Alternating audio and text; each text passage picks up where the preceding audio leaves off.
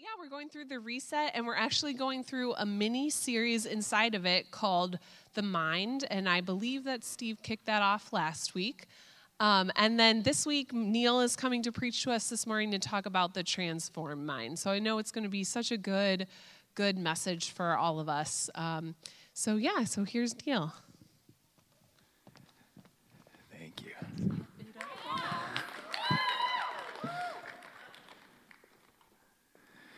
Good morning. Guys, are you feeling as uplifted as I am about spring? I, am telling you, even my body is like recovering more quickly right now. I like I am just I, I can't even tell you what a little vitamin D does for the soul. It's not just the body. It like changes the mind. It changes. It, it's encouraging. It makes me want to keep living. Uh, you know all those things that you kind of need, right? Are you guys awake? Come on it's really if you think i'm looking at you i'm not. I've said that before. Like it's really bright up here. I can only see like a few people up front and then after a while it just turns into this haziness. And if i see a really bright like one really bright light i'm going to know it's close to the end.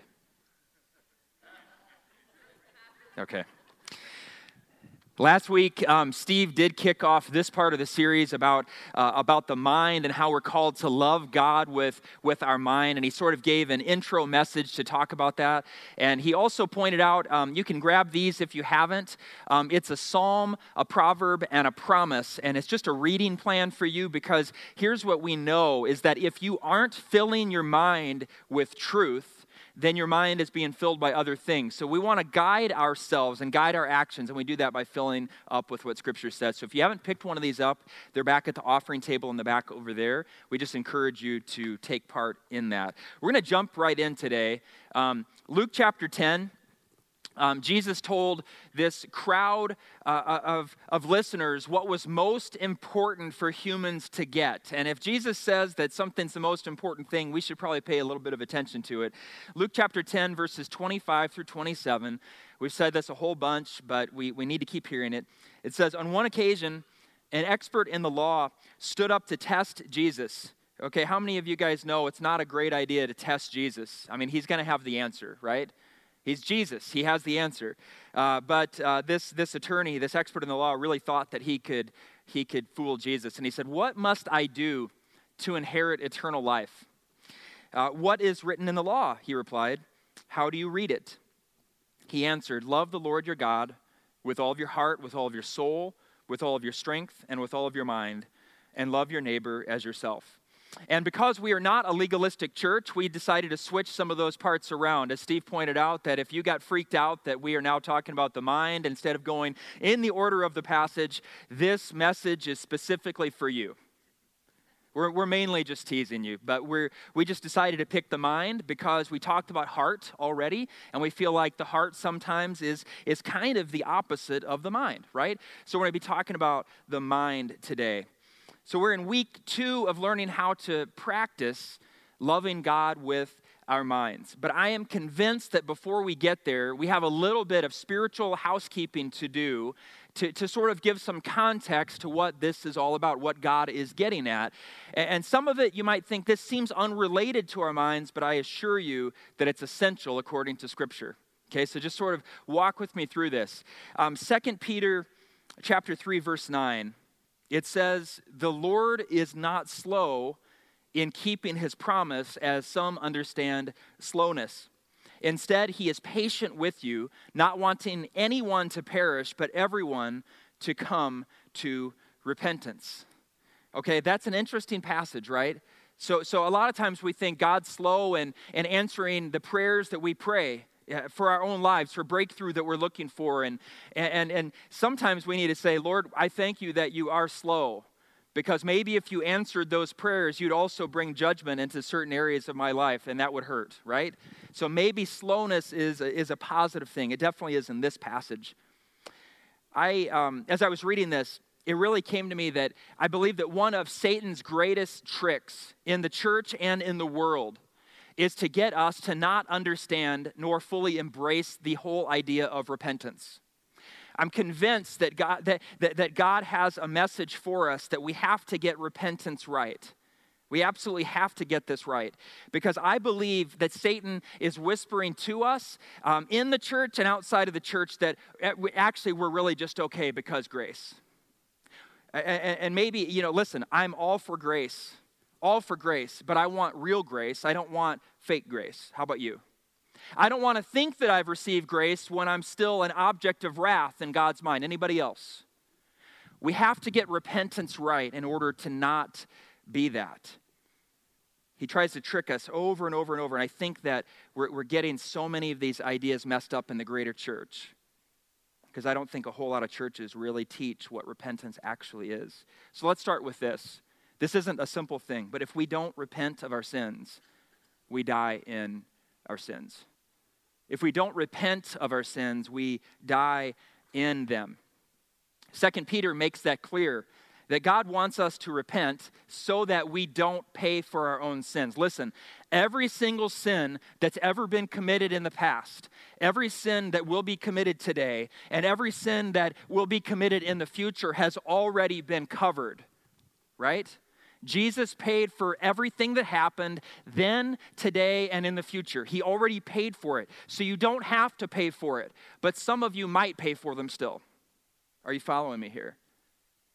You have to repent in order to receive grace and, to be reconciled to God. So, what, so what is repentance really? You, you might have noticed um, one, one, way that it's, it's, kind of a it's it's kind of become a signature way for me to close messages is to share one particular passage acts 2.38 because it tells you exactly what your job is um, to, what you need to do to respond to the grace of God. Because there is an action step for you. You, you can't become a Christian because your grandparents were really faithful followers of Jesus. You can't become a Christian because the person next to you is the most Christiany Christian on earth. You can't become a Christian because you go to church. You can't become a Christian because you read the Bible. You can't become a Christian because you serve the poor. There are no actions that you can, can take to make yourself more favored in God's eyes, but you are required to do something. So if anybody tells you that you don't have to do anything to receive salvation from God, they're telling you a lie. Acts 2:38 says what we have to do. It says repent and be baptized in the name of Jesus Christ for the forgiveness of your sins and you will receive the gift of the Holy Spirit. You do have to do something. Don't let anybody tell you that you don't have to do anything to receive this. You have to do it. It's told, it's, it's, told us, it's told to us right there in this passage. So the word repent, it's an interesting thing. A lot of, a lot of us think that it's, it starts with an action, and it's actually not the case. The word repent in Greek is the word metanoia. Metanoia means to have a change of mind. So, so here's what repentance has to do with loving God with our minds. We have to have a change of mind about who we are and a change of mind about who God is in order to repent, in order to have the full action of repentance. So, so to love God with our minds, it first starts with repentance because there's absolutely nothing you can do to get your mind to love God unless you repent. Because there's nothing in human nature that's inclined to Him. Do you guys have you guys kind of caught on to that in your own life? We have an amazing bent towards selfishness. We have an a, amazing way to make everything about ourselves. Steve said last week, and I, and I loved it, it was hilarious. He said that a mind is a terrible thing to waste. You might have remembered those commercials from years ago. But I would say it's even worse if we never have a change of mind that leads us to God. It's way worse, way worse than wasting our minds. So, to love God with our minds, we have to have minds that are inclined to Him. And I'm convinced, and, and, and, from the witness of Scripture, that, that there's nothing that we can do to get our minds to do this. We have to have some outside interference. And, and again, if you have any trouble believing that, that, that, that humans are opposed to anything that's of God naturally, just turn on the news and just watch how very broken our world is. Just look in your families and see how very broken and addicted and sorrowful and, and, and, and patterns that repeat themselves generation after generation. We see the brokenness. There is nothing in human nature that turns towards God on its own. There's nothing.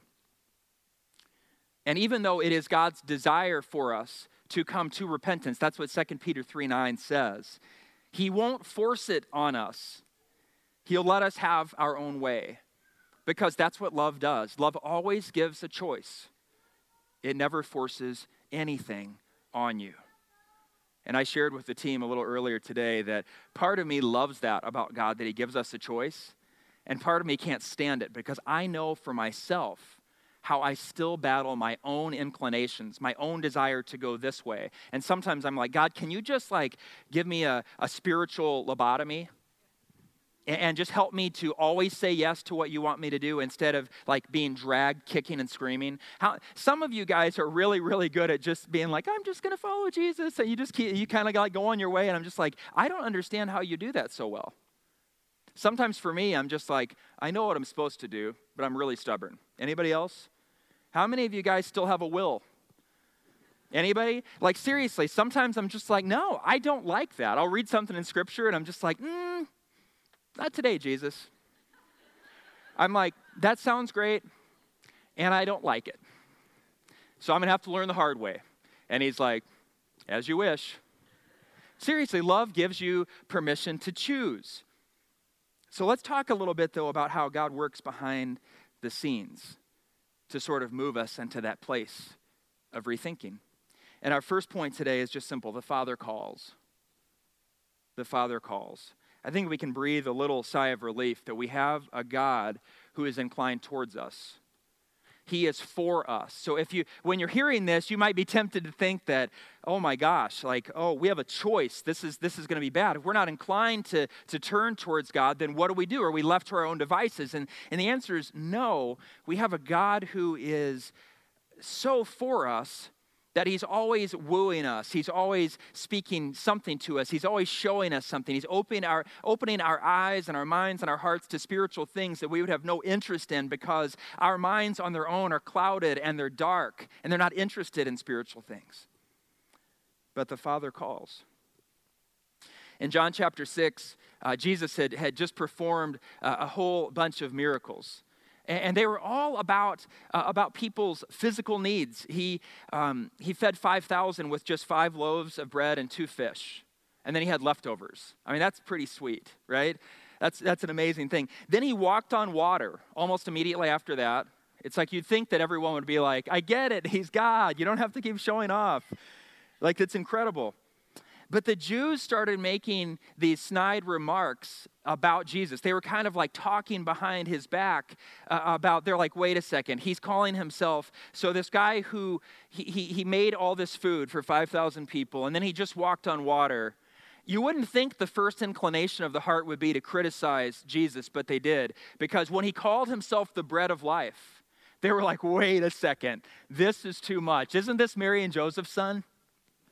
They're like, oh, hey, you know, I, we love the meal. That was great. Um, we love tuna, seared tuna. It's amazing. Ah, he's my favorite. It's really, really good. That was great. Um, I'm on a low carb diet, so I didn't eat the bread. That's why there were leftovers.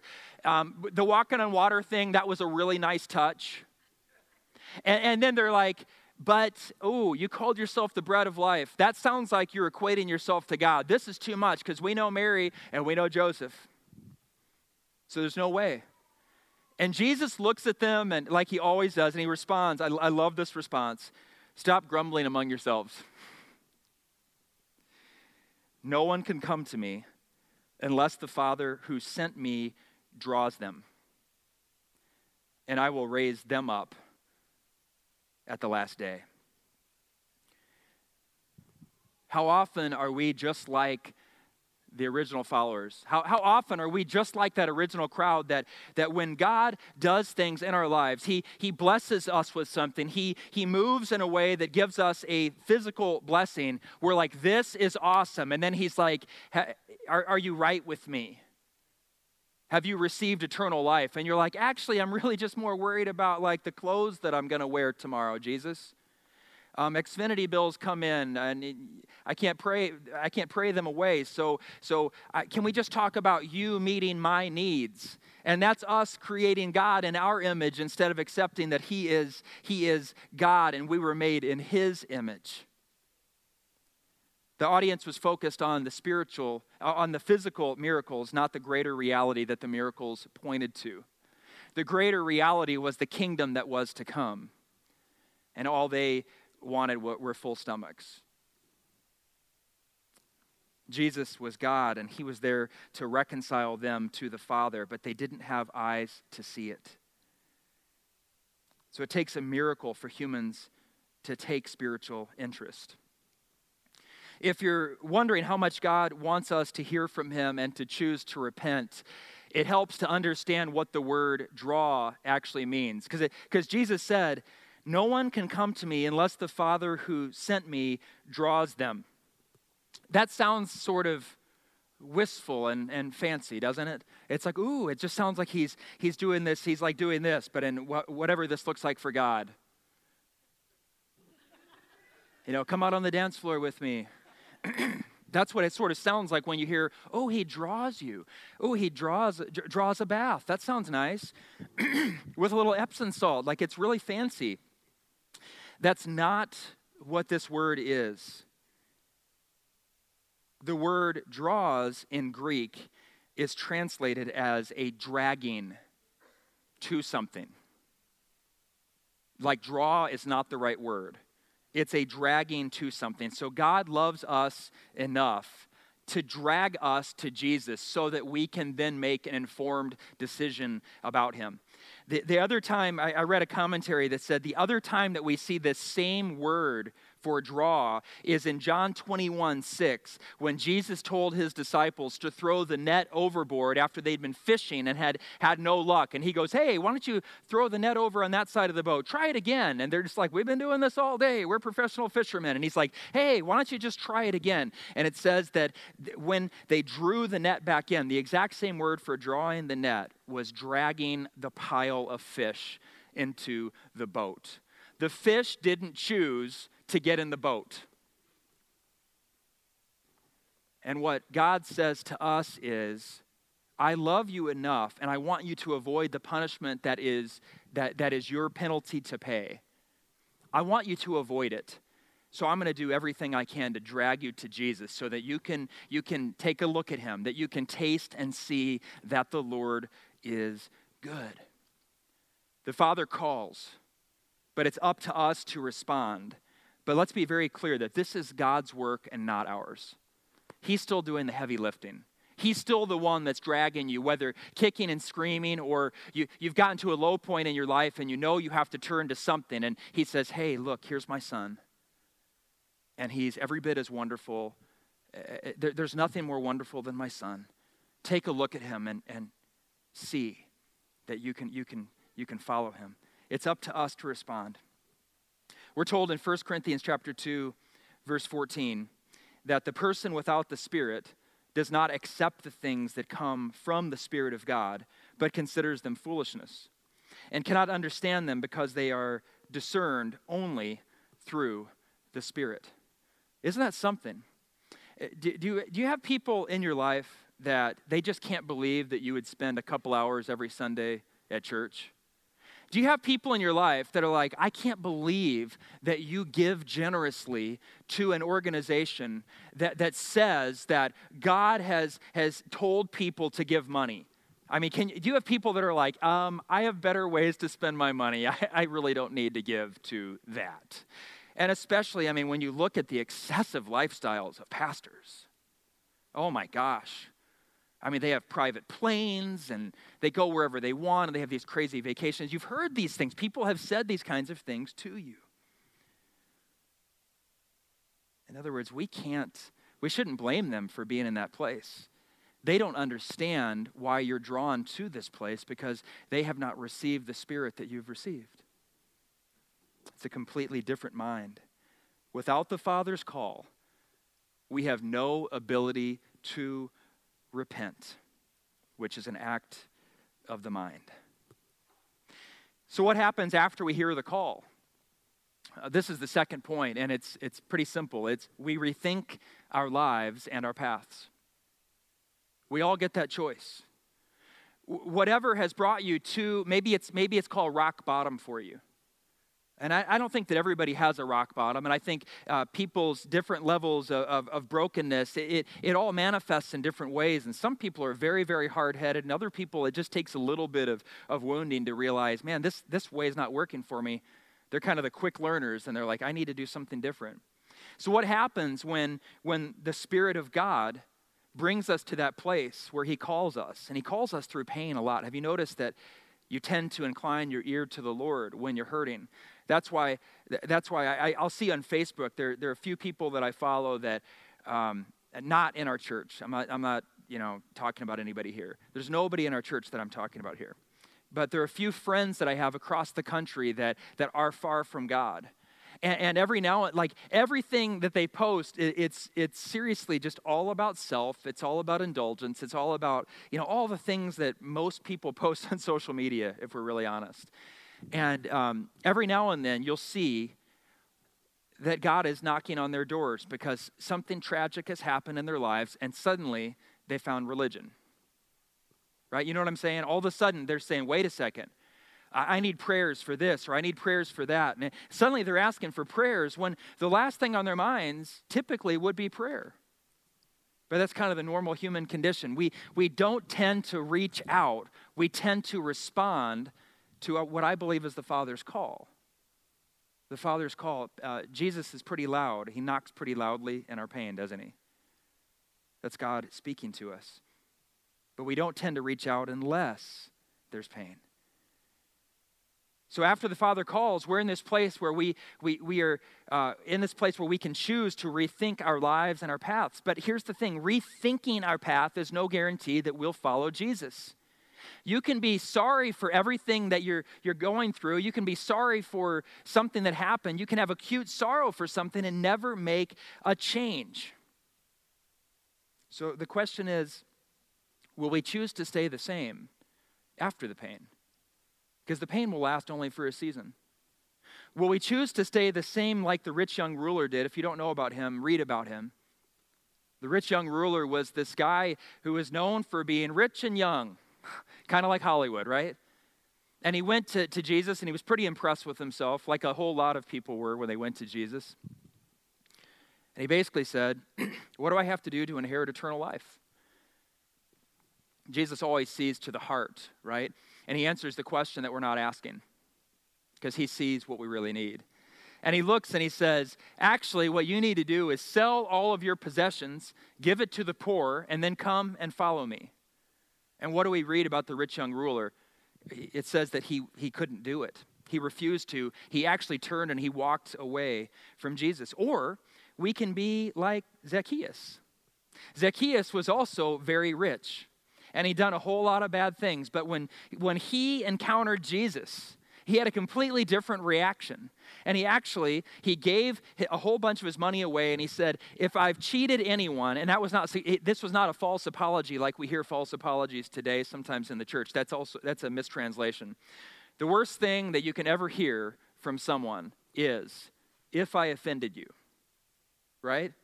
Everyone knows that ain't no apology.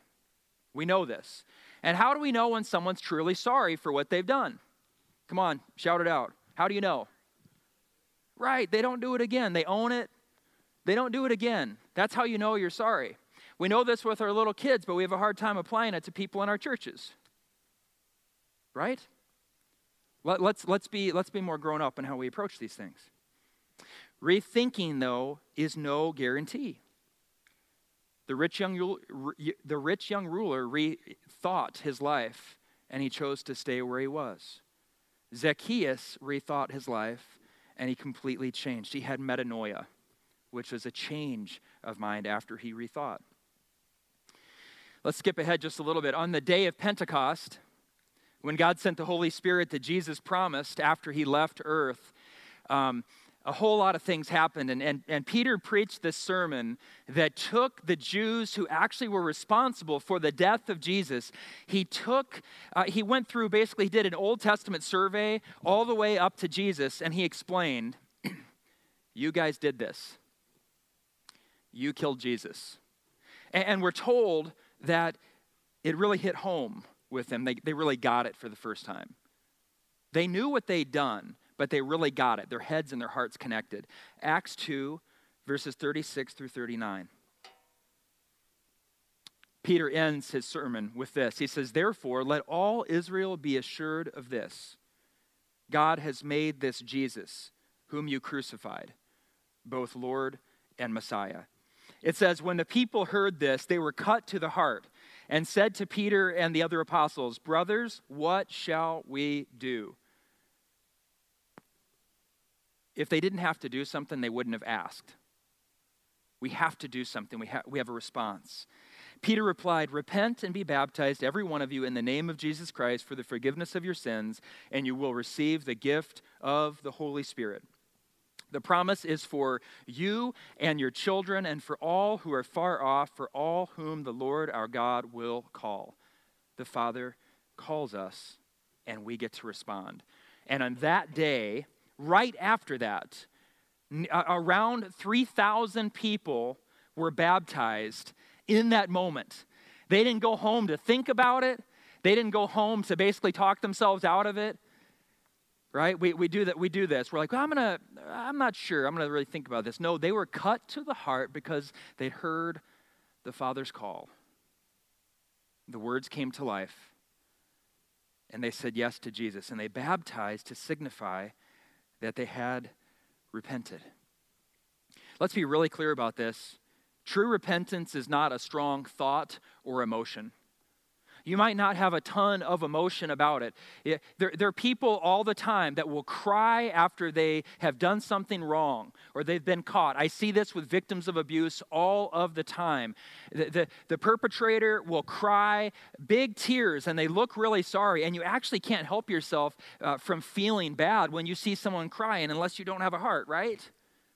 But sometimes people's tears are not meant to, to show you that they are leading to change. Sometimes tears are meant to manipulate you to get you to stay where you are. Do you guys understand this? We have to be realistic about what repentance is. It is not crying, it is not strong emotion, it is not. Um, It's not a fad. It's not doing something because our friends are doing it. It is having a change of mind. It's metanoia.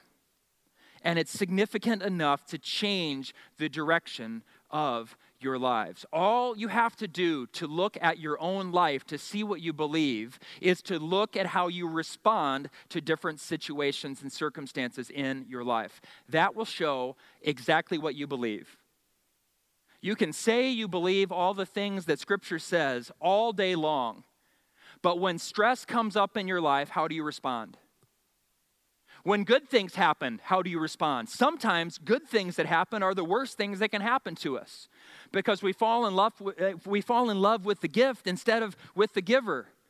We, we, we're enamored by the things that God gives us and we kind of forget about the one who gave them. So don't, don't mix up what repentance is. It is not trying to be good enough to get to God. Let's be very, very clear about that. But repentance will show a changed life. It will. Luke chapter 3. This is such a such an interesting passage to me. John the Baptist must have been a really interesting character, don't you think? I mean, we're, we're told like he ate locusts and honey, so probably not a guy you'd want to invite over. kind of a different kind of person. He, his clothes looked weird, and he, he said all sorts of hard, hard things. And he was relentless with the religious leaders who were pretty satisfied with themselves. The worst thing you can do in God's eyes is to have pride. Worst thing you can do. Don't set yourself up because he will humble you. They were pretty satisfied with their Jewishness. And they believed that that would suffice in God's eyes. They thought that they had the corner, they had the spiritual pedigree. It was enough for them to get to heaven because, hey, Abraham's the father of the faith, and, and God promised that through Abraham that all of his descendants would be blessed. So that sounds pretty good for us. And John the Baptist comes along, Luke chapter 3, verses 8 through 14, and he says this Produce fruit in keeping with repentance. And I love this. Do not begin to say to yourselves, We have Abraham as our father. For I tell you that out of these stones, God can raise up children for Abraham. Wow. Whoa, hold on a second. That's pretty, that's pretty big, right? What he's saying is, God actually doesn't need you. He wants you and he loves you. But he expects you to do this on his terms, not your own. God can make new kids out of those stones, so you better, you better listen carefully. The axe is already at the root of the trees, and every tree that does not produce good fruit will be cut down and thrown into the fire. The crowd was wise. what should we do then? John answered, and I love this. These are practical ways that demonstrate repentance. Which one applies to you? John answered, Anyone who has two shirts should share with the one who has none. And anyone who has food should do the same. Even tax collectors came to be baptized. Teacher, they asked, What should we do? Don't collect any more than you are required to, he told them. Then some soldiers asked him, And what should we do? He replied, Don't extort money and don't accuse people falsely. Be content with your pay. Repentance for you is not going to look exactly the same as it does for the person sitting next to you. Turning to God for you could be that you do need to sell all of the, all that you have and give to the poor if you've made money your God. And it's not about a dollar amount, it's about where your heart is.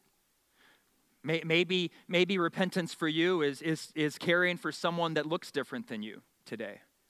Maybe in your family, you have all these prejudices that have gone on for generations, and, and you don't think you're prejudiced, but you also have never hung out with anyone who doesn't look just like you.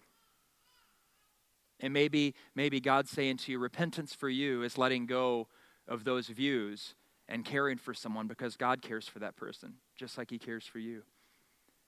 So the Father calls us and then we have this choice to rethink, hopefully repent, and then change. And here's our final point today, and I'm going to ask the band to come back up. To love God with our minds, we must choose to think about God and the things of God. To love God with our minds, we must choose to think about God and the things of God. When we are actively choosing to be obedient to God, we're showing him that we love him.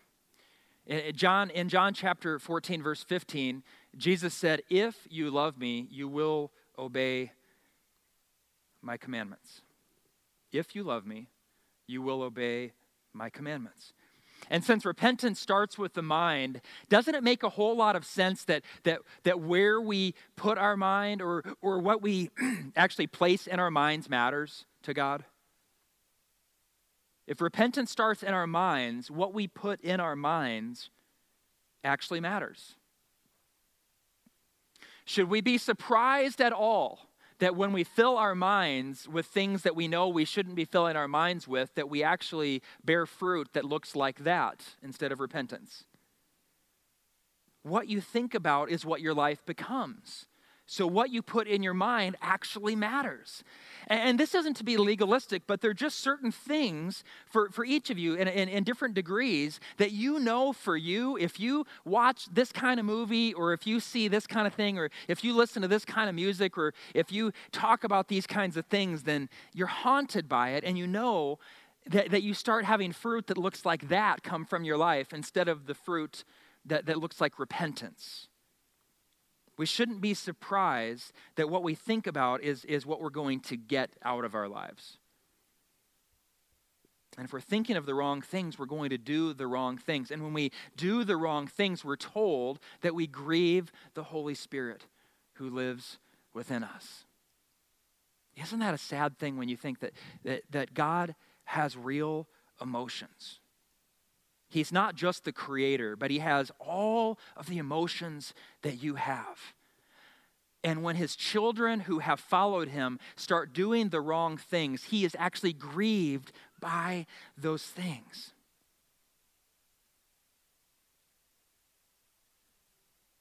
The Apostle Paul wrote in Romans chapter 12, verse 2 Do not conform to the pattern of this world, but be transformed by the renewing of your mind.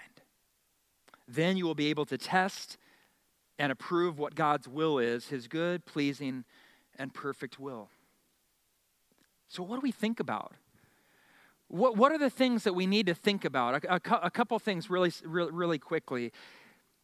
Paul said in Philippians chapter 4, verses 8 and 9, it tells us exactly the kinds of things to think about. He says, Finally, brothers and sisters, whatever is true. So, so truth matters. We need to think about truth. Whatever is noble, whatever is right, whatever is pure, whatever is lovely, whatever is admirable. If anything is excellent or praiseworthy, think about such things. Whatever you have learned or heard or received from me or seen in me, put it into practice, and the God of peace will be with you.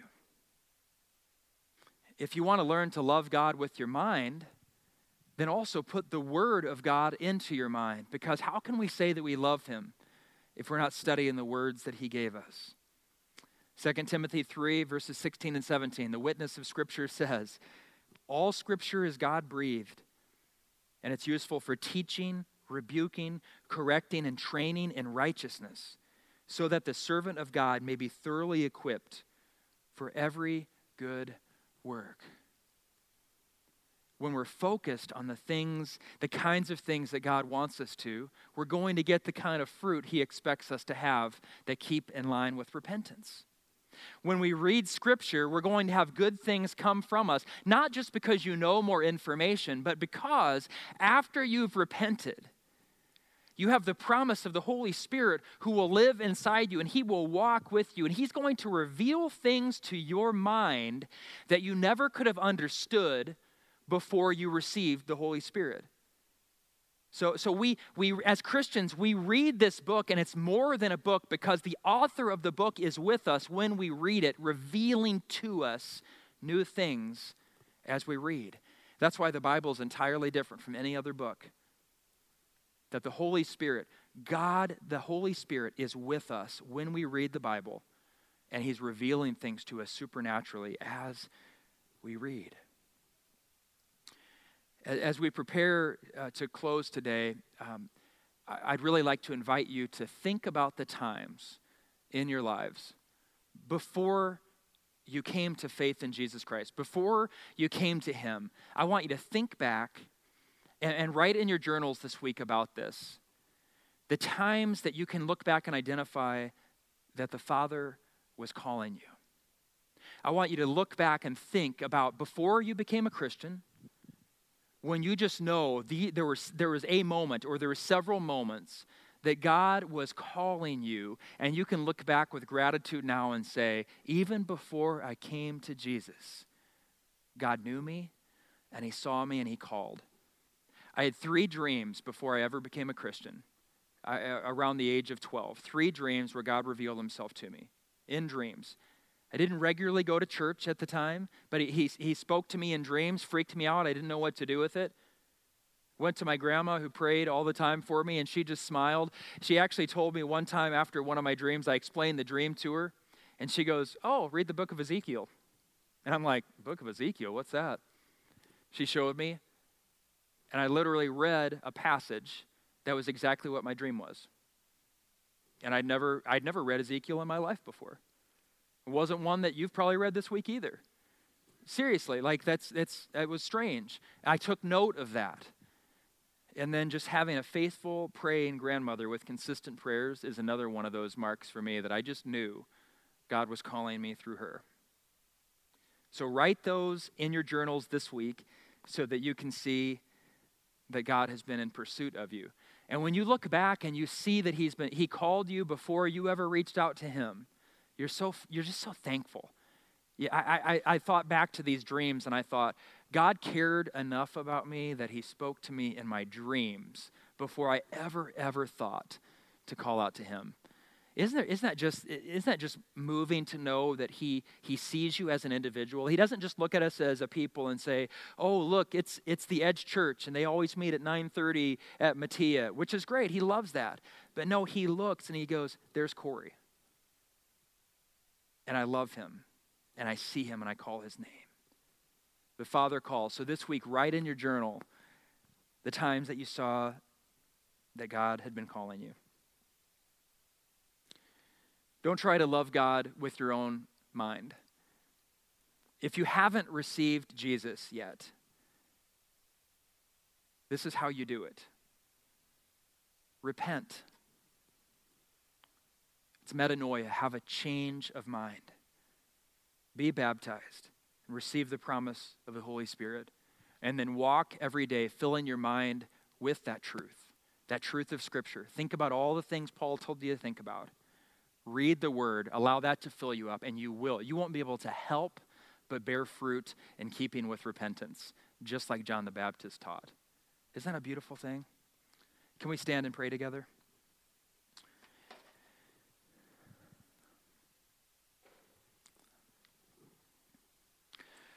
Father, I thank you that repentance is not something that we can do on our own. And I thank you for that because there's so many things in our lives that we feel that if we just will ourselves strongly enough that we'll get there, that we can get ourselves to do it.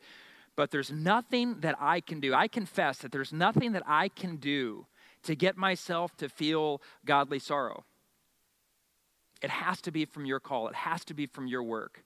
So I thank you, Father, that in this place today, you are working things out and I thank you for everybody here who's made a decision to follow you. And I pray that this week that they would train their minds, that we would train our minds on you in a way that, that, that we can love you the way you expect to be loved by us. Help us to think about the right things and have the right actions that correspond. And Lord, for anybody here who's not yet received you as their Lord and Savior, Father, I pray that you would just call that you would call them in a way that they can just know in this moment, God started doing something in my life. God, your word, you, you say that your word will not return void. So, Father, I pray over our congregation that, that whoever is spiritually blind today would supernaturally have their eyes, their ears, their hearts, and their minds opened from your call through the Holy Spirit and allow them, give them that nudge so they can get to a hard yes. And it's in Jesus' name that we pray.